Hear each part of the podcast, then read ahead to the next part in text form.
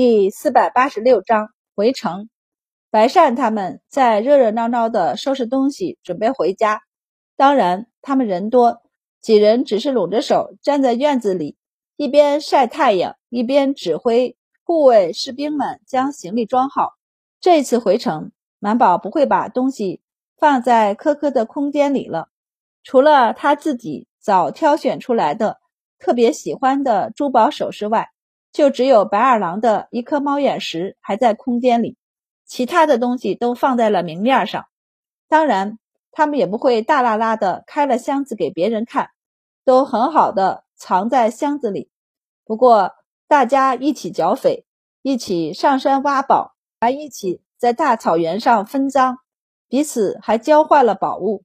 谁还不知道谁手里的东西呢？也就对面院子里住着的大禹他们不太了解。不过，他们对周满他们带回去的行李依旧咂舌。你们带的东西也太多了吧？都是些什么？满宝道：“什么都有，有我们觉得好看的玉石、宝石、各种首饰，还有药材。药材不错。”满宝道：“这边有些药材是中原没有的，所以我多买了一点回去。”大禹有点心动，不过还是算了。他手中的钱不多了，而且药材在他们小镇没多大用处。毕竟好的药材也需要好的大夫才用得出效果，不是？在沙洲出手的话，他们又没有门路，不像手中的宝石香料，不仅可以随便找个客商出手，他们自己也有门路。大禹暗下心思，他这次过来是和白善他们商量一下回去的事儿，商路重新开通。路上的土匪马贼少了许多，而且这次阿史那将军是带着大军回朝，一路上将从沙州、宿州、凉州借的兵还回去，最后还要过夏州回京城，所以一路上并不用他们再保护。那这价钱，白善道：“我们和大军在沙州分开，走你们小镇回凉州，钱吗？”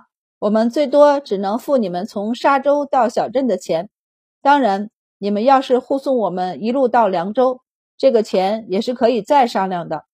大禹，你们不是跟着大军一起走吗？白善不，因为阿史那将军也是把大军送回沙州，然后就要将手中的兵马分批让手下的人带回各州。当初各州都出了参将出来与阿史那将军一起领兵的。除了战死沙场的，其他人都要还回援军。到时候各军功劳、各将的功勋，会在阿史那将军回到京城后，朝廷论定，再发往各州。白善他们在知道阿史那将军路程以后，就不太想跟他同路了，因为他计划从沙州回到京城，用十二天的时间。白善他们知道他的行程时，就立即表示。他们可能不太同路，等到了沙州就分开，不打扰阿史那将军了。阿史那将军不明白，都是回京，他们怎么就不同路了？一直到他们上路那天，他看到他们队伍之中那排成长长一行的马车、骡车以及牛车。阿史那将军看看马车、骡车上的箱子，再看一眼牛车上坐着的老兵和残兵。无言了一阵后，扭头去和来送行的柴都尉告辞。柴都尉也愣了一下，也和阿史那将军寒暄起来。等人都启程走了，他这才摸着胡子和身侧的心腹道：“虽说跳脱年少了些，但还算稳重。主要是心也善，竟然给准备了那么多辆牛车，倒也难得。”阿史那将军也从那些牛车上。收回了视线，第一次忍不住吐槽：“难怪到了沙州就要和我们分开，用牛车运兵，别说十二天，再多加一半的时间，怕是也回不到京城。现在是大军出行，又是班师回朝，所以不敢。牛车加在其中，并不显得慢。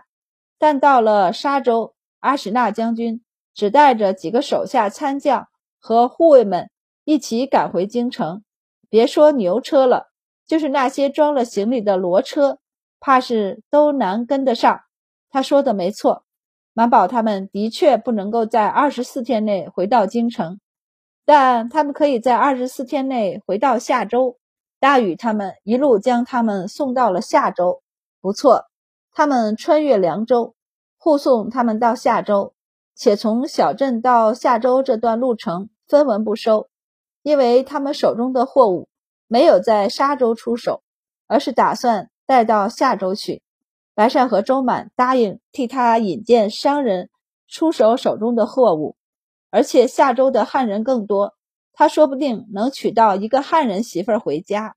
到夏州城门下的时候，大禹忍不住和同伴们发出“哇”的一声。他们以为他们是因为乡巴佬没见过这么热闹的场面，所以才哇的。没想到旁边也传来“哇”的一声。大禹等人纷纷扭头看他们，稀奇道：“难道你们也没见过这么繁华的城吗？”满宝合上嘴巴，摇头。不是，京城和益州城都比夏州城繁华多了。只是，只是之前夏州城很死寂，没想到才半年多的时间，竟然有这么多人进出夏州城。白善接口道：“而且这还是北城门，这是面向草原的北城门。”庄先生也撩开窗帘看着外面，看到那熟悉的夏州城门，他长出了一口气。总算是回来了。马车排队入城，护卫们拿出文书一登记，弟弟有士兵跑去刺史府汇报了。等满宝他们的车队进城，才往城中走一段，万田就带着人来迎接。他眼尖的看到骑在马上的白善和周满等人，立即跳下马，跑了上去拦住车队，一一到底。小的见过白公子、满小姐、白二公子。行了行了，你要把每个人念一遍，那得念到什么时候？白善笑问道：“是杨学兄让你来接我们的？”是。半田笑得眼睛都眯了起来。驿站那边准备好了，公子小姐们可以先去驿站歇脚。他看了一眼后面连绵的车队，脸上的笑容更胜了两分。驿站不够住。可以住在旁边的客栈里。于是，一行人先去驿站安顿。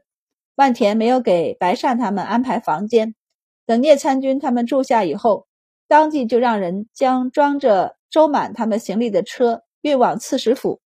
他请了白善他们道：“小的出来的时候，大爷让人去告诉了夫人，夫人这会儿应该也收拾好了院子，还请庄先生和公子小姐们随小的回家里住去。”白善他们是没什么意见的，反正上次过下周也是住在刺史府里，于是，一行人移步刺史府。杨和叔提前在府里等着他们，他们才到门口，就见到他和崔氏牵着一个小孩站在门口。满宝轻提了一下马肚子，加快速度冲上去，下马就大声笑着和他们打招呼：“杨学兄，崔学嫂呀！”这是齐哥吧？齐哥已经会走路了，还会说话了，但似乎很羞涩。看到满宝蹲着和他说话，他就不好意思的红着小脸，躲到父亲的身后。但躲到一半，又想起父亲和母亲教他的，和人说话的时候要大大方方的，不能躲。于是又从他爹的大腿后面探出头来，不仅周满。就连白善他们看了心都要化了，特别想伸手捏一下他圆嘟嘟的脸。杨夫人似乎看出了他们的心思，立即把儿子往怀里一抱，笑着侧身道：“厨房给你们准备好了午食，我们先进去用饭吧。”但真进去以后，他们却是先跟着下人去他们住的院子，先梳洗了一番，然后翻出他们。给杨和叔和崔氏带的礼物才过去的。崔氏看到他们手上的东西，就忍不住笑。又不急着这一时，怎么不先吃过饭再理行李？满宝道：“我们还不是很饿。”杨和叔笑道：“他们这是想显摆呢。既然这样，我们就先看看你们带了什么东西回来。听万田说，你们装行李的车子足有十二辆呢，堪比一个大商队。”白善道：“我们人多嘛，除了自家的护卫外，还有很多士兵呢。杨和叔却摇头笑道：“我又不是没见过出使的使团，人家带的人也不少。但除了给出使国的一些礼物，还有回国时拿的贡品，谁会在随行的使团中带这么多东西的？你们车队中的东西都是你们带回来的货物吧？”韩宝立即道：“不只是我们的，还有其他人的。聂参军也有许多呢。”杨和叔就乐了起来。然后才道：“找个机会在下周出手吧，至少不能带这么多东西回京城。别忘了，你随行的人中虽然有许多自家的护卫，但你身上是有官职和任务的。你们带着这么长的车队进京城，小心御史台的折子把你给淹了。就算是老唐大人，是也要弹劾你一本。”想到老唐大人，满宝就脊背一凉。有些不太确定的去看庄先生，他们真会弹劾我？庄先生也迟疑，不至于此吧？出门在外多带一些行李是正常的，而且带些外地的土特产回家也是常事儿。有些官员穷，来往两地时捎带上些货物买卖是正常。当年罗江县的副县令就常干这样的事儿。杨和叔便轻声道。十天前，阿史那将军就回到了京城，陛下大喜。没三天，阿史那将军从西域收缴回来的金银珠宝等，也都和册子一起送入京中。陛下当即就召开大朝会，论功行赏了。阿史那将军和手下的征西军自然不用说，连因郭将军丢城而受到牵连的其子郭昭，也都升了半品。而阿史那将军说，拿下龟兹王城的首功是白善和周满。杨和叔笑着看着白善和周满道：“陛下当时就在大朝会上，当着百官的面将你们夸了又夸。又听阿史那将军说，此次你们已经得到种牛豆的法子，所以一直让礼部和太医院留意着接待你们呢。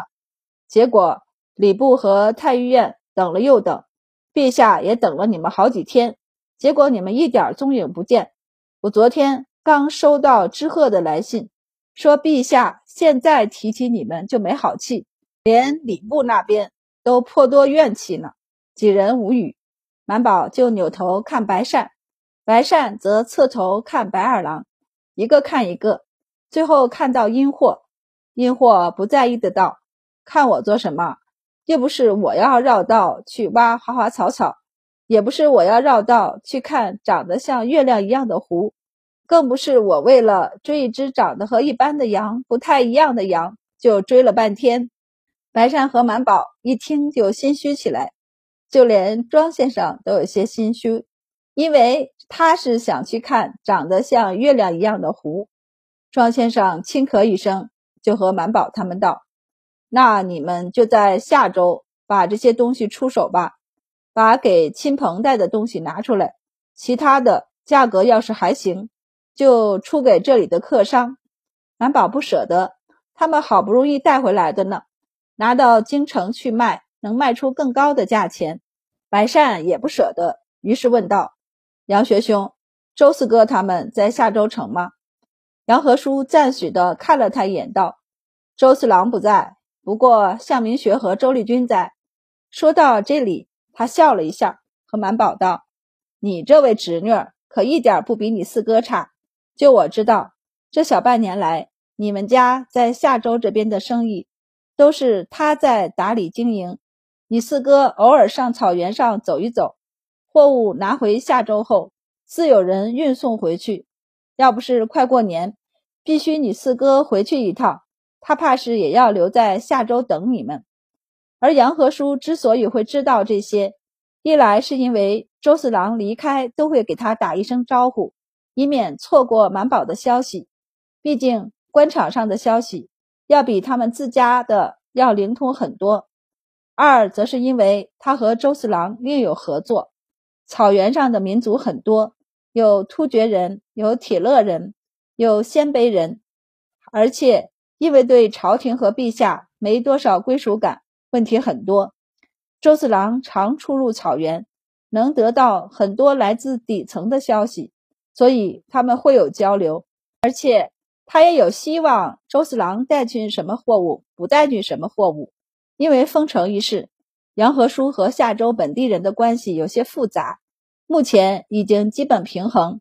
普通百姓那里已经看不出什么来，基本上认同了他这个新刺史，但本地的权贵官吏和大商人那里。却还有些问题，所以杨和书能信得过且能用上手的，反而是周四郎这些外来的势力。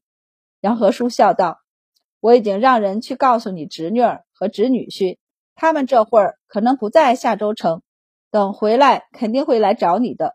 到时候你们可以商量一下这些货物要怎么处理。”说完又道：“你们这会儿才到下州，这眼见要过年了。”你们是要在下周过年，还是回去过年？白善就心虚的请教道：“杨学兄觉得呢？”